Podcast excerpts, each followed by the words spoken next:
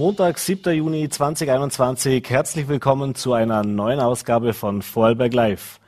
Ja, unsere heutige Sendung steht ganz im Zeichen von Bäumen bzw. Wäldern und den Bergen und wir steigen in die Berge auf oder in die Berge ein und haben begrüßt unseren ersten Gast heute im Studio. Und das ist der Leiter der Bergrettung Vorarlberg, Martin Burger. Schönen guten Abend und herzlich willkommen im Studio. Schönen Abend. Ja, Herr Burger, wir haben heute einige äh, Polizeimeldungen zu lesen bekommen über Ereignisse, über Einsätze, die Sie am vergangenen Wochenende wieder zu bewältigen hatten mit Ihren Leuten. Äh, und da ist uns natürlich aufgefallen, dass das Thema, über das wir schon öfter gesprochen haben, das auch immer wieder vorkommt. Aber vielleicht hat man nur das Gefühl, dass sich das auch ein bisschen häuft, nämlich, dass sich Personen teilweise eben auch selber ein bisschen überschätzen, wenn sie in die Berge gehen, was die Ausrüstung angeht, was die Vorbereitung angeht äh, und dass sie dann in solchen Fällen immer wieder ausrücken müssen äh, und natürlich dann zur Hilfe, zur Hilfe eilen. fangen wir vielleicht einmal damit an, einfach subjektiv gesehen, wie sieht es denn aus mit den Einsätzen? Haben auch Sie das Gefühl, ist das bei Ihnen auch so angekommen, dass es da jetzt mehr Einsätze gibt, wie zum Beispiel in den Vorjahren? Was wir gut erkennen können, äh, dass äh, gerade jetzt im Winter die Einsätze rapide abgenommen haben. Das war Corona bedingt. Es war wenig los auf den Skipisten. Äh, positiv überrascht hat uns, dass abseits der Piste trotz des hohen Aufkommens wenig passiert ist. Was wir aber letzten Sommer schon erkennen konnten, ist äh, eine starke Zunahme an Einsätzen, weil der Urlaub in der Ferne pandemiebedingt halt eher schwerer möglich war und der Urlaub in den Bergen oder nahe der Heimat äh, durchaus modern geworden ist. Mhm. Jetzt haben wir, wie gesagt, am Wochenende, nehmen wir vielleicht mal einfach beispielhaft diese drei Einsätze heraus, weil die, glaube ich, so ein bisschen einen Überblick auch gewähren über das, mit was sie dann so tatsächlich konfrontiert sind. Äh, da gab es zum einen einen Vorfall von einer Familie, da war auch ein Kind dabei, elf Jahre, die sind da beim, auf dem Schneefeld auch ausgerutscht, mussten dann geborgen werden mit dem Hubschrauber auch. Äh, ein zweiter Fall waren zwei junge Männer, die sich eben auch auf den Weg gemacht haben, vielleicht auch die eigenen Kräfte da ein bisschen überschätzt haben und dann noch vom Wetter überrascht worden sind. Auch da mussten sie dann bei sehr, sehr schwierigen Wetterbedingungen auch wieder ausrücken und diese Männer bergen. Äh, und ein dritter Fall, der vielleicht jetzt ein bisschen auch mit dem Schmunzeln im Nachhinein betrachtet werden kann, aber nichtsdestotrotz natürlich Rettungskette in Gang setzt und einen großen Aufwand und auch gewisse Gefahrenpotenzial bedeutet. Äh, fest auf einer Hütte am Berg oben, äh, eine Person vielleicht schon ein bisschen in der Feierlaune, ein bisschen betrunken, macht sich auf den Weg, kommt dann nicht zurück äh, und da muss eine Suchaktion gestartet werden. Auch das so ein Einsatz, der immer wieder vorkommt. Äh, jetzt sind es drei Sagen, wo man sagt, naja, wenn man sich ein bisschen im Vorfeld mehr Gedanken gemacht hätte, wären das vermeidbare Geschichten oder zumindest teilweise vermeidbare Geschichten. Ich sage jetzt mal, für Sie ist natürlich Einsatz Einsatz und es geht darum, da auch Leben zu retten oder, oder zu schützen. Aber ärgert einen das auch, wenn man dann hört, mit was, für, mit was für Bekleidung zum Beispiel oder wie wenig vorbereitet sich manche Menschen in die Berge begeben? Ja, der, der Ärger ist deshalb da, weil man doch versucht, immer wieder auch präventiv tätig zu sein und gebetsmühlenartig äh, sehr einfache Tipps äh, bringt. Ähm, wenn die dann nicht jetzt blöd gesagt eingehalten werden. Natürlich ärgert es ein bisschen, aber am Ende des Tages äh, sind wir nicht für eine Verurteilung zuständig, sondern dass wir die Leute möglichst unversehrt vom Berg wieder runterholen. Mhm. Ähm, heutzutage muss man halt dann schon sagen, Zeit in die Planung zu investieren, äh, ist jetzt nicht mehr ein Unterfangen wie vor 20 Jahren. Also man hat derartig viele Möglichkeiten über, über Smartphone mit Apps, also ob das Wetter-Apps sind, wo man ja teilweise wirklich sehr gute Vorhersagen auch vom Niederschlag oder von der Bewegung bekommt, bis äh, ja, diverse Planungstools oder, oder Online-Karten oder was auch immer. Da ist es dann schon äh, oft sehr unverständlich, warum es zu solchen Situationen kommt. Mhm. Ähm, es gibt aber natürlich Unterschiede. Wie überall äh, gibt es auch die Kategorie Pech. Das wird sie nie ganz vermeiden lassen. Ähm, die Familie mit dem Kind, die waren sehr gut ausgerüstet, äh, haben halt einfach auch das Pech gehabt, dass sie vom Weg her verdauen haben. Äh, klar, vom Wetter überrascht könnte man jetzt sagen, naja, große Überraschung war es nicht, dass Schlechtwetter kommt. Aber egal, es ist halt passiert. Äh, sie haben aber dann sehr gut gehandelt, haben alles richtig gemacht und es ist glimpflich ausgegangen. Mhm. Beim anderen Fall hat sicher die Ausrüstung auch eine Rolle gespielt. Aber es, es täuscht halt sehr. Südseitig kann man sehr hoch schon raufgehen und es ist wirklich schneefrei. Und wenn man dann aber auf die Nordseite, auf die Schattenseite kommt, ist man auf einmal echt überrascht, wie viel Schnee dort liegt. Und es muss den Leuten klar sein, wenn man vom Tal aus sieht, ich sage jetzt gerade im Herbst der Klassiker, Ma, die Berge sind schön angezuckert. Mhm. Angezuckert heißt aber, da liegt einfach schon ein halber Meter Schnee, sonst hätte man es nicht einmal sehen. Und also wenn man jetzt äh, die schneeweißen Berge sieht, dann reden wir da sicher von einem Meter, wenn nicht mehr Schnee.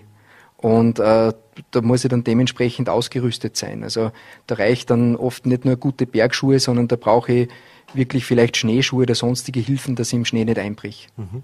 Bevor wir vielleicht ein bisschen auch zu dieser Vorbereitung noch kommen und was ich da beachten muss, dass wir das eben auch nochmal raustransportieren können, dass es tatsächlich mit ein paar einfachen Dingen, sage ich jetzt mal so, Risikominimierung gibt, kommen wir vielleicht nochmal auf diese Einsatzgebiete auch. Ich habe mir das ein bisschen angeschaut im 2020er Jahresbericht der Bergrettung. Wo finden denn diese Einsätze statt? Äh, was sind denn das für, für Situationen, wo das passiert? Und da fällt schon auf, dass ich sage jetzt mal, es waren äh, knapp 630 Personen, die sie gesucht bzw. auch geborgen haben im vergangenen Jahr. Äh, und da waren 390 Einsätze von, von diesen Einsätzen, wo diese Personen auch äh, ja, involviert waren, die waren im freien alpinen Gelände. Das heißt, das war nicht irgendwie im Klettersteig oder ich sage jetzt mal der klassische Familienwanderweg, wo es sicher auch mal was gibt, dass man umknickt oder dann nicht, nicht mehr weiterkommt oder erschöpft ist, sondern es war wirklich im freien alpinen Gelände. Äh, vor, vor Jahren war das so, da war das tatsächlich eine relativ kleine Gruppe an Personen, die sich ins hochalpine Gelände gewagt haben. Das waren dann wirklich äh, Sportler oder eben auch Bergsteiger. Äh, das ist im Gefühl zumindest immer mehr in die Breite gekommen. Das heißt, heute mache ich den Sonntagsausflug schon auf irgendeinen Grad, wo man vielleicht vor 10, 15 Jahren äh, jetzt noch nicht jeder so ohne weiteres gemacht hat. Äh, Erfahrung, die Sie teilen und vielleicht auch eine Idee, woran das liegt?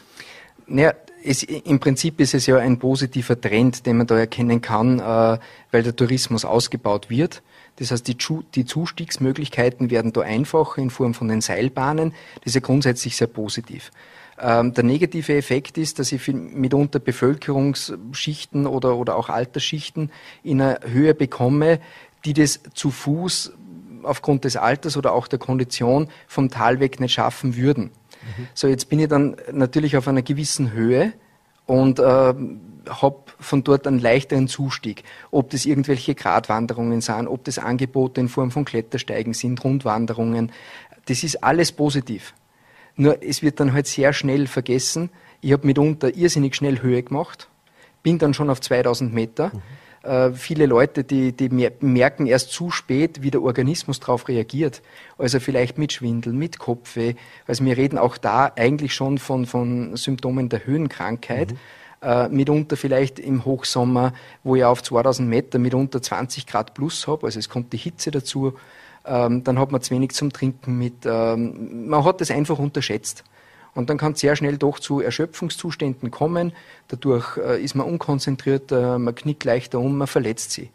Und wo passiert das? Es ist natürlich eher in den Tourismus-Hotspots, wo das stattfindet, äh, oder in Gebieten, ich sag, wo der Zugang relativ einfach ist, ja, mhm. wo ich ohne weiten Zustieg vom Tal vielleicht eine gewisse Möglichkeit habe, der Klettersteig oder die Wanderung oder was auch immer.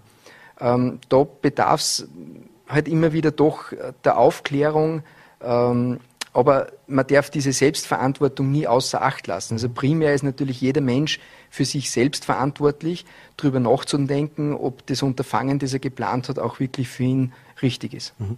Ist das zum Beispiel auch so was, dass dass vielleicht auch schneller mal ein Notruf abgesetzt wird, wie das früher der Fall war? Also wir haben solche Fälle im Winter vor allem auch schon äh, gehört, dass dann eben Skitourengeher äh, ganz extremes Beispiel ist mir da in Erinnerung, ich weiß nicht, was also vor Corona noch im Jahr davor, die, die haben dann einfach das Gefühl, ja, ich bin jetzt ein bisschen müde, jetzt rufe ich mal die Bergrettung, weil ich bin da im Abseits im Skiraum und lasse mich jetzt da lieber bergen. Also das heißt, ich gehe dieses Risiko auch bewusst sein, weil wenn was passiert, dann, dann setze ich eben Notruf ab, dann kommt eh ein Hubschrauber mich holen. Das kann vielleicht den einen oder anderen Einzelfall geben, wo es dort ist. Aber ich sage immer, mir ist es lieber, es wird, wenn ein Unwohl ist, ein Notruf früher abgesetzt, wie er wird zu spät abgesetzt. Also zu spät kann es entweder die Tageszeit sein, oder äh, dass man vielleicht doch noch selbst probiert, äh, sich aus der misslichen Lage zu befreien und dadurch eher einen Absturz noch provo provoziert und, und, sich stark verletzt. Also mir ist es lieber, frühzeitig einen Notruf absetzen, vor allem auch tageszeitlich frühzeitig, mhm. weil dann haben wir eher nur die Chance, dass die Kollegen aus der Flugrettung uns dann helfen und nicht, dass wir dann bei Nacht und Nebel irgendwo stundenlang aufsteigen müssen. Mhm. Das ist ja auch, Thema, auch die Sicherheit ihrer, äh, ihrer Leute, ihrer Mitarbeiter beziehungsweise auch der ganzen ehrenamtlichen Bergretter. Äh, denn natürlich, wenn sie da raus müssten bei schlechtem Wetter oder sowas, wo man sagt, normalerweise gehe ich da nicht auf den Berg und jetzt muss ich da eine nächtliche Suchaktion starten. Knapp 1300 Mitglieder, glaube ich, bei der Bergrettung in mhm. Vorarlberg. Natürlich nicht alle im Aktivstand, aber doch sehr, sehr viele, die sich ja auch freiwillig engagieren. Mit was für ein Gefühl geht man denn da raus als, als Bergretter? Und da muss man ja doch sich ab und zu überlegen, wie sicher ist das Ganze überhaupt noch? Ist auch anstrengend natürlich. Äh, da jetzt, keine Ahnung, mehrstündig teilweise auch aufsteigen müssen, vor allem wenn es eben so ganz abgelegene Sachen sind, wo man dann Personen bergen muss. Ja, immer das Gute ist, dass wir eine sehr breite Masse oder, oder, oder Schicht durch die Gesellschaft haben. Ähm, ja, ob das, sage ich mal, vom Handwerker bis zum Bankier oder sonstiges. Aber grundsätzlich ist das Hobby des Bergretters Bergsteigen. Äh, das heißt, er ist dementsprechend konditionell ausgestattet. Und äh, bei den Einsätzen ist es schon so, dass die Einsatzleitungen sehr genau drauf schauen, wie ist das Risiko. Mhm. Also auch bei uns gilt natürlich der Selbstschutz zuerst. Und wenn das Risiko nicht vertretbar ist, dann kann der Einsatz auch nicht durchgeführt werden. Also ob das im Winter zum Beispiel ist, weil äh, die Gefahr von Nachlawinen besteht, ja, dann können wir halt nicht auf den Lawinenkegel und suchen, mhm. wissentlich, dass dem Verschütteten die Zeit davonläuft. Mhm. Aber jeder will ja selbst gesund nach Hause kommen und es wäre unverantwortlich, die Leute da, jetzt sage ich mal, ist, wir machen keine Selbstmordkommandos. Mhm. Also wird schon gut abgewogen. Äh, ja, kommen wir vielleicht zu diesen paar Tipps, die wir vielleicht auch nochmal rausgeben können. Was sind denn, Sie haben es schon gesagt, also erstens sollte ich mir vielleicht mal im Vorfeld die Route genau anschauen. Das kann man heute über verschiedenste Apps machen. Da kann man sich schon mal einen sehr guten ersten Hinweis geben, glaube ich. Und dann natürlich die Ausrüstung und die eine Kondition. Aber Sie haben hier auch was mitgebracht, glaube ich, wo noch äh, bei Informationen dazu drauf sind. Genau, vor einigen Jahren unter ja, Federführung von der Initiative Sicheres Vorarlberg hat man eigentlich ganz eine einfache Eselsbrücke äh, ausgearbeitet. Das ist das PEAK-Konzept. Also P steht quasi für Planung, äh, E für Einschätzung, A für Ausrüstung und K Kontrolle. Und mit diesen vier Buchstaben, äh, wenn ich da ein bisschen Zeit investiere, komme ich eigentlich sehr gut über die Runden. Also sprich die Planung, klar, wie schaut es mit dem Wetterbericht aus, wie schaut es mit der Tour aus, wie lange ist sie, bin ich konditionell in der Lage, was ist da die beste Tageszeit, frage vielleicht irgendwo im Hotel vorher nach, vielleicht ist dort der Wanderführer, der mir Tipps geben kann. Bei der Ausrüstung ist es auch klar, äh, bin ich richtig ausgerüstet, also im Gebirge kann das Wetter sehr schnell umschlagen, auch im Sommer. Das heißt, es kann durchaus winterlich werden. Das heißt, habe ich einen Regenschutz mit, habe ich Wechselbekleidung mit, habe ich, habe ich äh, ausreichend zu essen, zu trinken etc. habe ich das mit. Die Einschätzung, eben sich selbst einzuschätzen, ist diese Wanderung von der Schwierigkeit und von der Dauer für mich geeignet. Und während der Wanderung im Prinzip immer diese laufende Kontrolle. Mhm. Also bin ich sehr schnell unterwegs oder bin ich zu langsam unterwegs? Wie lange habe ich noch? Geht sich das zeitlich vielleicht mit dem vorhergesagten Wärmegewittern aus? Und mit diesen vier Schritten, wenn man die beherzigt, und da reden wir nicht von stundenlangen äh, philosophischen Planung. Auseinandersetzungen, sondern das, das passiert so nebenbei, hat man eigentlich da sehr äh, ein gutes Werkzeug. Mhm. Wie wichtig ist es auch, dass sich vielleicht, bevor man so eine Tour angeht, äh, ich irgendwo noch einen Kontakt hinterlasse? Weil ich glaube, das ist auch ein Problem, das es dann öfters gibt. Oder gerade bei Personen, die natürlich nicht aus der Region sind, muss man die ja erstmal orten können dann und eben auch, äh, haben auch schon erlebt, dass dann Personen erst viel zu spät praktisch als vermisst gemeldet werden. Äh, das heißt immer ein guter Tipp, glaube ich, auch, dass man äh, also Bescheid gibt irgendjemandem, ich mache mich jetzt auf den Weg dort und dorthin. Genau, also gerade ich sage als Einheimischer, dass man irgendwo im verwandten Bekanntenkreis äh, seine Unternehmungen mitteilt, was man geplant hat. Äh, Urlaubern rate ich das ganz klar beim, beim Hotel oder bei der Unterkunft äh, äh mitzuteilen.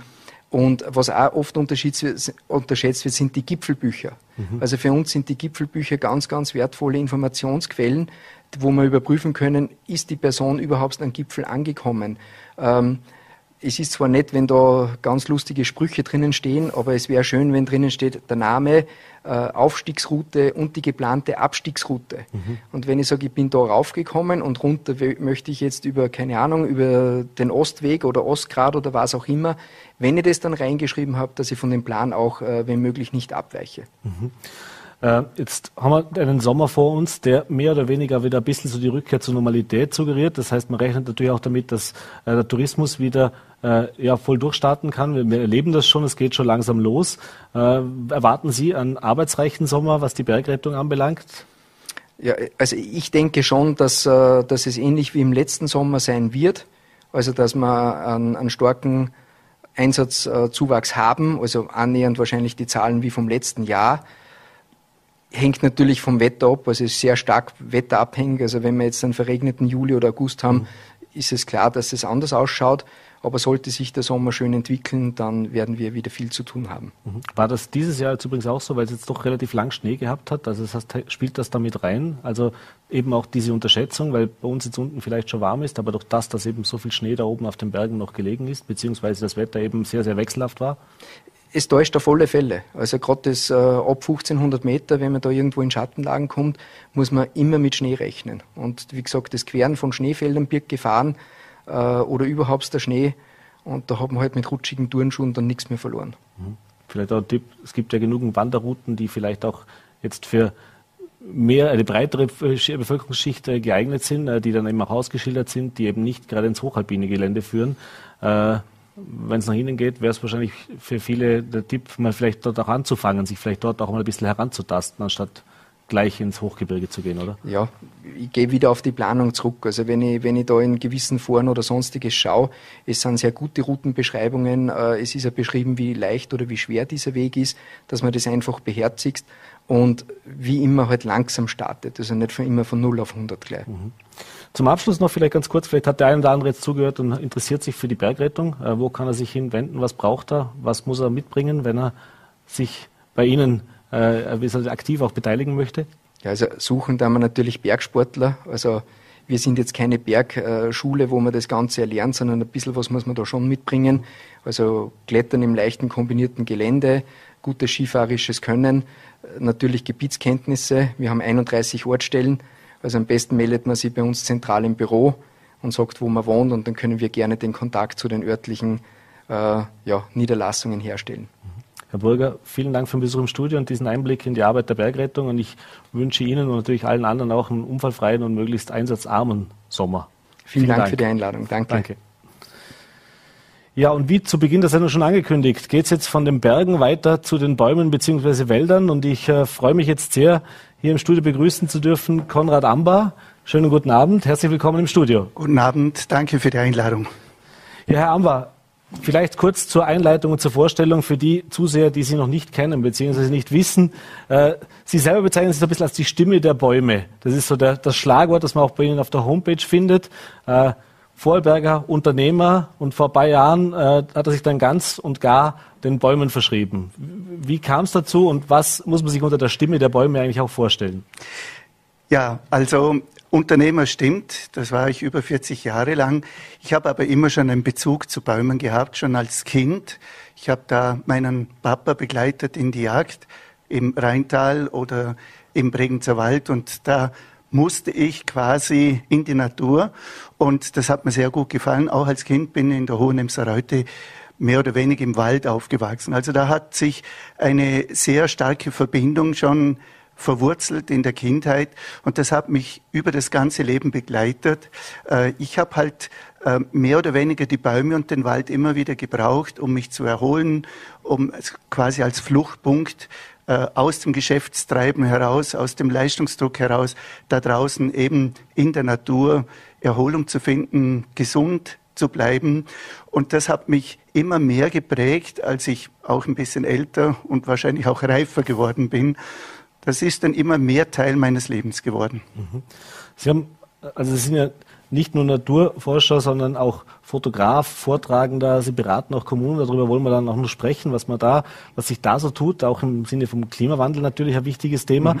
Äh, ich glaube, angefangen hat es mit einem ersten Buch, das Sie 2015 gemacht haben. Da haben Sie als Fotograf ja. so die 100 ältesten Bäume Europas fotografiert. Äh, ist auch sehr gut angekommen. Äh, also das heißt, der Baum an sich, das ist schon was, was es Ihnen angetan hat. Also nicht nur jetzt der Wald oder die Natur oder die, die, was, was sich auch alles damit verbindet, sondern tatsächlich auch die, die Pflanze oder der Baum als, als per se. So ist es, ja. Ich habe ähm, mit dem Beschäftigen mit den Bäumen gemerkt, da gibt es uralte Bäume außerhalb von Vorarlberg, noch viel älter als hier, die meinetwegen einen Stammumfang von 15, 20 Meter haben, bis zu 1000 Jahre alt werden. Und ich habe dann begonnen, die zu besuchen, äh, zu fotografieren und zu erleben, zu dokumentieren. Das war sehr, sehr spannend, weil damit ja immer auch ein Teil unserer Kulturgeschichte verbunden ist. Oftmals sind es Dorflinken, manchmal sind es ja in Bayern die Hängebäume, wo man äh, früher die Bösewichte aufgeknüpft hat. Also die haben ja auch geschichtlich eine sehr starke Bedeutung, immer mit dem Mensch und mit der Kultur der jeweiligen Region. Das ist sehr, sehr spannend. Vor allen Dingen äh, lernt man dabei einiges äh, über das Leben vor unserer Zeit. Die Bäume sind ja, wenn man so will, Zeitzeugen, die vor uns schon da waren und nach uns vielleicht von uns noch erzählen. Also man merkt auch äh, unsere kurze Zeitspanne, die wir im Verhältnis zu den Bäumen verbringen. Und das Ganze im Miteinander zu vergleichen. Wir selber sind ja Teil der Natur äh, so wie die Bäume auch. Und wenn man das versteht, dann kann man damit auch Analogien sehen und Vergleiche ziehen. Und das ist schon sehr, sehr spannend. Wie macht das ein Baum, dass er meinetwegen ohne Fluchtmöglichkeit am selben Standort 400 Jahre überleben kann? Mhm. Es gibt natürlich äh, mittlerweile auch wissenschaftliche Untersuchungen, was ein Wald, was mehrere Bäume, dass die, also Beispiel Kommunikation unter ja. Bäumen, äh, das ist ja mittlerweile jetzt nicht nur Hokuspokus, denn natürlich, wenn man als erstes jetzt hört, der Juan Rambo beschäftigt sich mit Bäumen, ist das jetzt einer, der geht in den Wald und umarmt den Baum. Äh, das ist ein bisschen mit, mit dem Augenzwinkern zu versehen. Aber da steckt natürlich viel, viel mehr dahinter. Und es ist ja auch mittlerweile immer weiter verbreitet, also welche Auswirkungen auch der Baum auf den Mensch hat. Sie haben es gesagt, Sie waren Unternehmer und haben den auch immer ein bisschen so als Zufluchtsort oder als Rückzugsort oder als Kraftquelle auch genutzt. Mhm. Ähm, was kann man denn dazu sagen? Also welche Auswirkungen konkret können wir denn jetzt tatsächlich äh, äh sagen, hat der Wald auf den menschlichen Organismus? Wie, wie, wie harmoniert das Ganze auch Absolut, ja. Also der Wald ist ja ein sehr komplexes Gesamtorganismus, der miteinander kommuniziert und auch kooperiert. Das machen die Bäume auch, die sind ja sehr gesellig. Die kommunizieren beispielsweise über das Wurzelwerk mit Pilzen miteinander, äh, Nährstoffaustausch und so weiter. Und die kommunizieren auch über ihre Blätter. Da senden sie äh, Terpene aus, das sind so Duftmoleküle, die wir Menschen einatmen und die uns sehr, sehr gut tun. Mhm. Also im Wald kann man gesund werden oder gesünder bleiben, indem wir die Inhaltsstoffe der Bäume einatmen und einnehmen. Und äh, ja, Jemand hat mal gesagt, man kann nicht wirklich schlecht gelaunt im Wald sein. Ich bin auch der Meinung, dass dazu trägt zum Beispiel auch, dass die Bäume ja eine riesige Filterfunktion haben. Mhm. Die filtern wirklich das feine Gift, den Feinstaub aus der Atemluft heraus. Es gibt keine bessere Atemluft als die in unseren Wäldern. Das muss man auch mal dazu sagen. Und wenn man sich also da aufhält, dann ähm, passieren die Dinge automatisch. Da braucht es keine besonderen Atemübungen oder andere ähm, äh, Wünsche, sondern das passiert äh, durch das Sein, durch das äh, sich befinden und bewegen im Wald. Mhm. Und äh, wie ich vorher schon gesagt habe, das habe ich natürlich immer mehr gespürt, ohne es damals zu wissen. Die wissenschaftlichen Studien drüber und die Forschungen habe ich ja später gelesen. Mhm. Jetzt ist natürlich immer so ein bisschen äh, ein Wechselspiel. Also sprich im Wald. Da gibt es den, da gibt's den Wald, die Natur, die Tiere, äh, die Bäume. Dann gibt es die wirtschaftlichen Interessen, die der Mensch natürlich hat und auch der ja. Mensch, der sich erholen will im Wald eben. Und äh, das ist ja so, dass das eigentlich die größten Problematiken aus sind, die wir weltweit sehen. Wie sieht es in Vorarlberg hier aus? Das heißt, funktioniert das, harmoniert das? Ist das Ihrer Meinung nach auf dem richtigen Weg?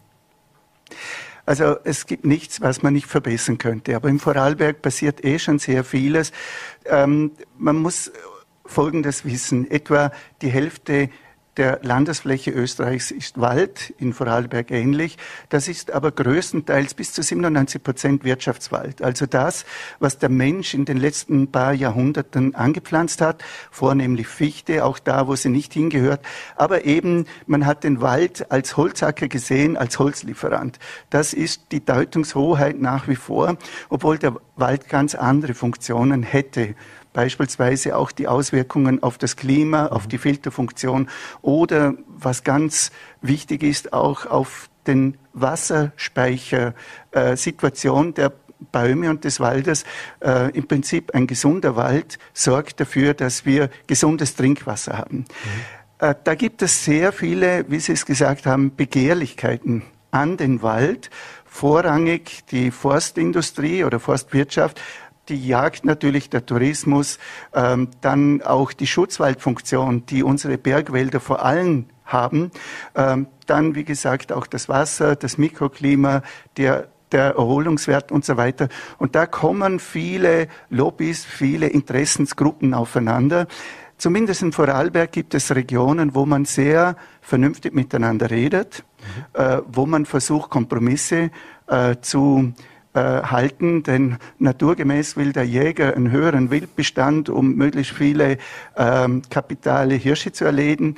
Und das wiederum schadet dem Wald, er kann da nicht aufkommen. Der Waldbesitzer wiederum sagt, ich brauche nicht den Hirschenwald, ich möchte, dass der Jungwald hochkommt. Äh, da gibt's eben diese, naja, diese Konfrontationen, die in manchen Teilen Österreichs dramatisch ablaufen. Mhm. Da bestimmt im Prinzip der, der das Geld hat oder die Macht hat, wie es dem Wald geht. Bei uns in Vorarlberg gibt es viele Regionen, die das viel vernünftiger machen, seit Jahren, seit Jahrzehnten. Da kommt ein gesunder Zukunft äh, zukunftsfähiger Wald auf. Mhm. Sie haben es gesagt, viele Wälder sind natürlich jetzt von der Nutzholzindustrie in den letzten Jahr, Jahrzehnten, wenn nicht sogar schon seit über 100 Jahren, dass man praktisch fast Monokulturen erlebt, wenn, ja. da, neue, wenn da neue Bäume aufgeholzt werden. Das ist ja nicht ein Wald wie, wie also im klassischen Sinne. Äh, aber da sieht es bei uns anders aus. Hat sich da auch was getan in den letzten Jahren, sprich, dass der mhm. Wald wieder vielleicht mehr diesen ursprünglichen Charakter zurückbekommt? Also ja. es gab ja auch verschiedene Initiativen in den vergangenen Jahren diesbezüglich. Genau, richtig. Also ähm, Monokultur muss man auch so verstehen, so ähnlich wie es der Landwirt da draußen mit dem meinetwegen Maisacker macht. Ist natürlich einfach, wenn ich was standardisiere oder normiere, dann habe ich quasi nur eine, eine Altersklasse von Wald, eine äh, Stammdicke, eine Art von Holz und das lässt sich viel besser ähm, ernten. Das hat in den vergangenen Jahrhunderten vielleicht auch funktioniert, aber mit zunehmendem Klimawandel ist das immer schwieriger geworden. Mhm. Nun, ähm, die Erkenntnisse sind schon 40, 50 Jahre alt. Das ist nicht mehr neu. Wenn man jetzt hier manchmal Diskussion verfolgt, dass man überrascht ist, dass der Fichtenwald zusammenbricht, mhm. muss ich denken, wo habt ihr hingeschaut die letzten 40 Jahre? Aber bei uns im Vorarlberg beispielsweise im Bregenzer Wald, wurde es schon sehr früh damit begonnen zu plantern. Mhm. Das ist eine schonende Waldbewirtschaftung, Einzelstammentnahme, also keine Kahlschläge, die ja im Prinzip ihre Störung sind im Waldboden. Und dann eben auch zum Teil die natürliche Ansamung. Das heißt, man wartet zu, welche Baumarten sich durchsetzen. Das hat aber nur mit einem äh, waldverträglichen Wildbestand mhm. zu tun. Und dann kommt da ein Jungwald auf. Meistens ist der gemischt, so wie es an dem Standort richtig ist. Und der ist der zukünftige Wald unserer Kinder. Mhm. In manchen Regionen, denke ich, ist noch äh, wenig Erkenntnisbereitschaft da. Und da wird es vielleicht noch länger gehen, auch in Vorarlberg. Da gibt es so aus meiner Sicht Problemzonen, wo sich ungeschickt verhalten oder minder klug, würde ich sagen.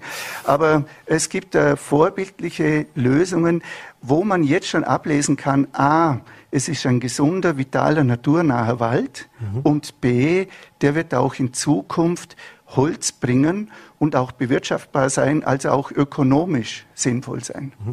Sie sagen, in Vorarlberg funktioniert das ganz gut. Äh, jetzt muss ich trotzdem nochmal nachhaken. Es gibt zwei Punkte, die auch in Vorarlberg immer wieder diskutiert werden und zuletzt auch stärker diskutiert werden. Das eine ist eben gerade beim Nutzholz. Da haben wir weltweit momentan das Thema, dass eben zu wenig Nutzholz äh, vorhanden ist. Die Preise gehen durch die Decke. Äh, die Bauträger, die verschiedenen äh, Branchen äh, stöhnen darunter, dass eben äh, A, entweder gar kein Holz zu bekommen ist auf dem Weltmarkt oder eben zu Preisen, die man sich faktisch nicht mehr leisten kann. Äh, fangen wir mit dem vielleicht an. Äh, ist das eine gewisse Gefahr, dass wir vielleicht jetzt aufgrund eines wirtschaftlichen Drucks hier einen Schritt zurück machen müssen? Sehen Sie das? Hören Sie da auch schon Stimmen in diese Richtung? Äh, ich höre viele Stimmen, ja, sowohl von den Waldbesitzern als auch von der Holzwirtschaft. Äh, das ist ein schwieriges Thema, das lässt sich mit einem Satz nicht beantworten. Ich persönlich hätte da eine Lösung. Ich würde dafür plädieren, dass es einfach einen Mindestpreis für Holz geben muss, weil Holz mindestens so wichtig ist wie ein Grundnahrungsmittel. Mhm. Also das wäre unser Wertstoff der Zukunft. Und dafür gehört dann eben ein Konsens, mindestens so viel muss der Waldbesitzer bekommen können. Das war in der Zukunft nicht so. Und der freie Markt, und da gibt's halt auch wieder die Global Player, bestimmen, welche Holzart zu welchem Preis gekauft werden. Das ist dann so weit gegangen, dass manche Waldbesitzer und Förster nicht einmal die Schla Schlagungskosten, also die Erntekosten für das Holz bekommen haben, was ja gar nicht geht. Mhm.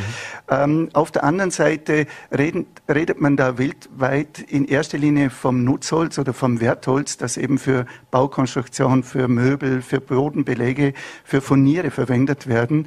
Wir hätten anderes Holz, aber das ist aus Kamalitätsflächen, Fichte, die Käferholzarten sind, oder Esche, die zum Teil pilzbefallen ist. Die lässt sich bestenfalls noch als Energie Stehholz verwenden. Mhm. Und da gibt's äh, kaum mehr vernünftige Preise, die liegen alle im Keller. Und ein zweites Thema ist natürlich auch die Bewirtschaftung des Waldes durch die Jagd. Sie haben es vorher schon gesagt. Das ist auch ein Thema, das in Vorarlberg immer wieder diskutiert wird. Da gibt es natürlich verschiedene Lobbys. Äh, aber gerade bei der Jagd ist es ja so, während das in, in, natürlich immer oder in vergangenen Zeiten oft der Adel oder die, die Feudalherren sozusagen waren, die ihre Jagden hatten, hat sich das ja in den letzten Jahren auch dahingehend gewandelt, dass eben das Geld spielt eine Rolle, äh, dass natürlich auch viele, sage ich jetzt mal, die sich leisten können, sich eine Jagd gönnen und das da natürlich, sobald da Geld im Spiel ist, sobald Geld damit zu verdienen ist, äh, eben auch solche Dinge passieren, wie dass man zum Beispiel mehr, mehr Wild im Wald ansiedelt oder mehr Wild im Wald hält, damit eben auch dieser Jagdtrieb dann befriedigt werden kann. Ist das auch ein Vorarlberger Thema tatsächlich? Tatsächlich auch. Wir haben einige ähm, Talschaften, Silbertal denke ich, oder Mellental, Gauertal oder Schönenbach, wo wir einen viel zu hohen Wildbestand haben. Äh, zum Teil das Zehnfache vom waldverträglichen Maß. Das hat mit althergebrachten äh, Vorstellungen zu tun von Hege und Fütterung bin der Meinung, dass genau ähm, ähm, Rehwild keine Fütterung braucht und auch Hirsche nur wenige Leitfütterungen und viel weniger gefüttert werden müsste. Natürlich schlägt dann der Winter zu in aller Härte. Ähm, andererseits wäre es möglich, mit solchen Maßnahmen relativ einfach dafür zu sorgen, dass der Wildbestand zurückgeht. Mhm. Dass das natürlich manchen Jagdpächtern und Besitzern nicht gefällt, verstehe ich aus. Die zahlen sehr viel Geld. Zum Teil haben da wieder die Alpen und äh, die Gemeinden einen Vorteil aus diesem Pacht Schilling. Aber das ganze System gehört überdacht, denn aus meiner Sicht ist es viel, viel, viel wichtiger, dass der Wald der Zukunft entsteht und aufkommt, als dass einige Trophäen mehr an der Wand hängen. Mhm. Dann kommen wir noch zu dem Thema, dass Sie jetzt auch äh, gerade jüngst natürlich noch stärker verfolgen, nicht nur der Wald, sondern eben auch, wie sieht's aus in unseren Dörfern, in unseren Städten, in unseren Innenstädten mit Grünflächen. Äh, da haben Sie, Sie haben auch ein Buch mitgebracht, ja. äh, wo sich damit beschäftigt. Äh, Bäume auf die Dächter, genau, Wälder in die Stadt. Das heißt, das ist ein Thema, das, das natürlich also in Vorarlberg vielleicht jetzt nicht so ein großes Problemfeld ist, aber auch da gibt es natürlich Nachholbedarf. Äh, Sie sind da, glaube ich, auch im engen Austausch mit den Kommunen und auch mit Architekten zum Beispiel. Äh, vielleicht können wir so drei, vier Maßnahmen ansprechen, wo Sie sagen, das würde uns schon extrem viel weiterbringen. Das würde eben auch der gesamten Umwelt beziehungsweise auch vielleicht im Hinblick auch auf eine gewisse ähm, Klimawandel will ich jetzt nicht sagen, dass man den, wenn man damit nicht eindämmen, aber mit einer gewissen, mit einer gewissen äh, Entlastung fürs Klima auch einhergehen würde. Ja, gerne. Also das Mikroklima ist natürlich auch ein Thema. Wir haben in manchen Stadtflächen, ich denke jetzt an Dornbirn oder Innenstadt, Feldkirch oder Bregenz, da gibt es äh, Plätze, wo wir im Sommer unerträgliche Hitzeinseln haben. Das kommt nur aus der Versiegelung. Äh, lange Zeit, jahrzehntelang, hat man gemeint, man könne die Urbanität mit dem Grad der Versiegelung darstellen. Und je mehr versiegelt ist, umso städtischer ist das Dorf oder die Stadt. Das ist aus meiner Sicht eine völlige Fehlentwicklung, denn wir brauchen ja die Städte für die Menschen und die sollten sich wohlfühlen und gesund bleiben dabei. Also äh, das Thema heißt Entsiegelung und zwar großflächig. Kein Parkplatz muss versiegelt sein, die könnte man aufreißen und meinetwegen mit Netzgittersteinen und so weiter belegen. Es gehören viel mehr Bäume in die Stadt und auch dort gehören große Bäume Bäume hin. Mhm. Jahrelang schneidet man die zusammen auf Kopfschnitt und so weiter und meint, das sei noch hübsch, aus meiner Sicht nicht. Aber da haben sie sehr, sehr wenig Wirkung. Also großkronige Bäume gehören rein mit allen vielleicht Nachteilen, die man so sagt, einer Beschattung, dem Laubaufwurf und so weiter. Aber dann entstehen schattige Plätze, wo es einen Windaustausch gibt, eine Windverfrachtung gibt und es entsteht mehr Kühle und vor allen Dingen eben durch die Filterwirkung der Bäume saubere Luft. Mhm. Zusätzlich würde ich sagen, ist ganz wichtig, möglichst viele Gebäude zu begrünen mit Fassaden, äh, grünen Fassaden, mhm. Rangpflanzen, die fast überall gehen. Und natürlich gehört jedes Flachdach in Vorarlberg, inklusive Gewerbe, inklusive Industrie, begrünt. Das geht statisch immer, nur gehört dazu ein Wille oder natürlich auch die Absicht dazu, Extensiv hat nicht mehr Gewicht wie ein Kiesdach. Intensiv, da könnte man Gärten anlegen mit viel, viel Mehrwert für Mitarbeiter, für die Bevölkerung, aber auch fürs Klima und die Umwelt. Also da ist noch sehr viel Luft nach oben drin. Wie offen sind die Ohren der Verantwortlichen, wenn sie mit diesen Vorschlägen kommen? Ja, also immer mehr, muss ich sagen. Es gibt Kommunen, die schon Vorreiter sind. Aus meiner Sicht darf ich es auch erwähnen. Lauterach, Rankweil beispielsweise, auch in Hohenems hat sich sehr viel getan. Manche Kommunen tun sich noch ein bisschen schwer, weil da halt noch Traditionen und Strukturen da sind, die so ein Denken nicht erlauben. Auch bei den Unternehmen vermisse ich tatsächlich noch so die Innovationskraft vieler Vorarlberger Ital äh, äh, Unternehmer. Denn man darf nicht vergessen, das, was dort gemacht wird, hat ja auch einen Mehrwert für die Mitarbeiter und natürlich auch für die Umgebung. Also solche Diskussionen wie damals mit Meusburg und Rauch sollten einfach der Vergangenheit angehören. Wenn ich ein großes Industriegebäude baue, dann gehört das völlig begrünt und schon habe ich die Bevölkerung auf meiner Seite, denn ich kann an einem grünen Dach, wenn ich das geschickt machte, viel mehr Biodiversität erzeugen als irgendeine banale landwirtschaftliche Fläche unten. Mhm. Also da denke ich, da könnten wir noch viel mehr Gas geben. Wäre es da auch nicht sinnvoll, sowas vielleicht auch zu verordnen, sage ich jetzt mal? Also momentan beruht ja sowas auf Freiwilligkeit. Das heißt, es gibt ja keine gesetzlichen Rahmenbedingungen dafür. Aber ich bei Bauprojekten als Beispiel gibt es eine ganze Messlatte an, an Vorgaben mhm. von der Parkplatzanzahl bis hin zu Kinderspielplatz mhm. und, und so weiter. Äh, ist das praktisch auch eine Forderung, die man da, die Sie da hinaustragen, dass man sagt, okay, sagen, jedes Flachdach könnte zum Beispiel begrünt werden, ja. dass das einfach eine verbindliche Geschichte wird, so wie es mit den Solarpanels zum Beispiel Absolut. jetzt auch kommt? Für mich auf jeden Fall. Äh, ich weiß, dass sich viele Politiker damit schwer tun, Verordnungen zu machen, Gesetze verpflichtend zu machen. Aber ich denke, das ist äh, äh, der Zeit geschuldet. Das gehört gemacht. Genauso wie aus meiner Sicht zu jedem Gebäude auch ein Hausbaum gehört, der überall Platz hat, selbst auf einer Gehsteigbreite. Mhm. Das gehört wahrscheinlich zuerst einmal vorgeschrieben, bis es so in den Standard äh, des Denkens der Planer hineinkommt und dann einfach mitgedacht wird.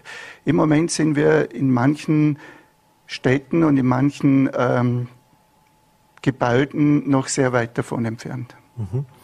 Vielleicht zum Abschluss noch, Sie haben jetzt auch äh, Stadtführung gemacht in Bregenz, ist ja. die Umweltwoche, wo Sie bewusst auch den Menschen die Bäume in der Stadt zeigen. Mhm. Äh, vielleicht so zwei, drei Tipps für uns vor, für unsere Vorarlberger Zuseher. Äh, welchen Baum muss man unbedingt gesehen haben? Wo würden Sie empfehlen, da muss man den nächsten Ausflug hin planen? Okay, also in den äh, innerstädtischen Bereichen schaut es noch nicht so rosig aus.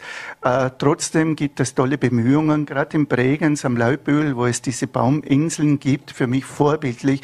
Das zeigt auch, dass man große Flächen auch mit Bäumen gestalten kann und sie trotzdem funktionieren. Und die Molo hinaus mit diesem herrlichen Altbestand von Bäumen ist wirklich sehenswert.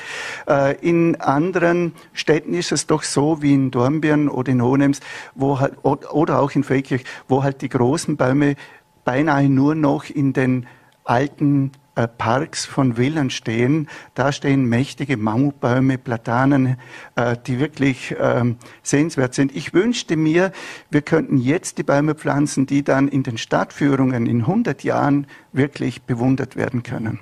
Denn das ist ja immer noch ein Problem. Selbst wenn ich jetzt anfange, Bäume zu pflanzen, bis die dann eine staatliche Größe haben, das dauert ja ein paar Tage. Genau so ist es.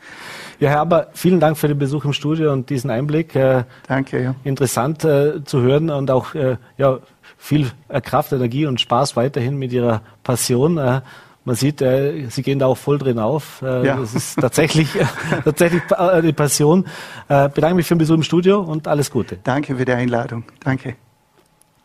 Meine Damen und Herren, und das war's mit der heutigen Ausgabe von Vorarlberg Live. Heute mal, wie gesagt, aus den Wäldern und aus den Bergen. Was gibt's eigentlich jetzt Schöneres? Äh, vor allem, wenn das Wetter dann wieder mitspielt, hoffentlich dann ja ab nächster Woche der Sommer auch einkehrt.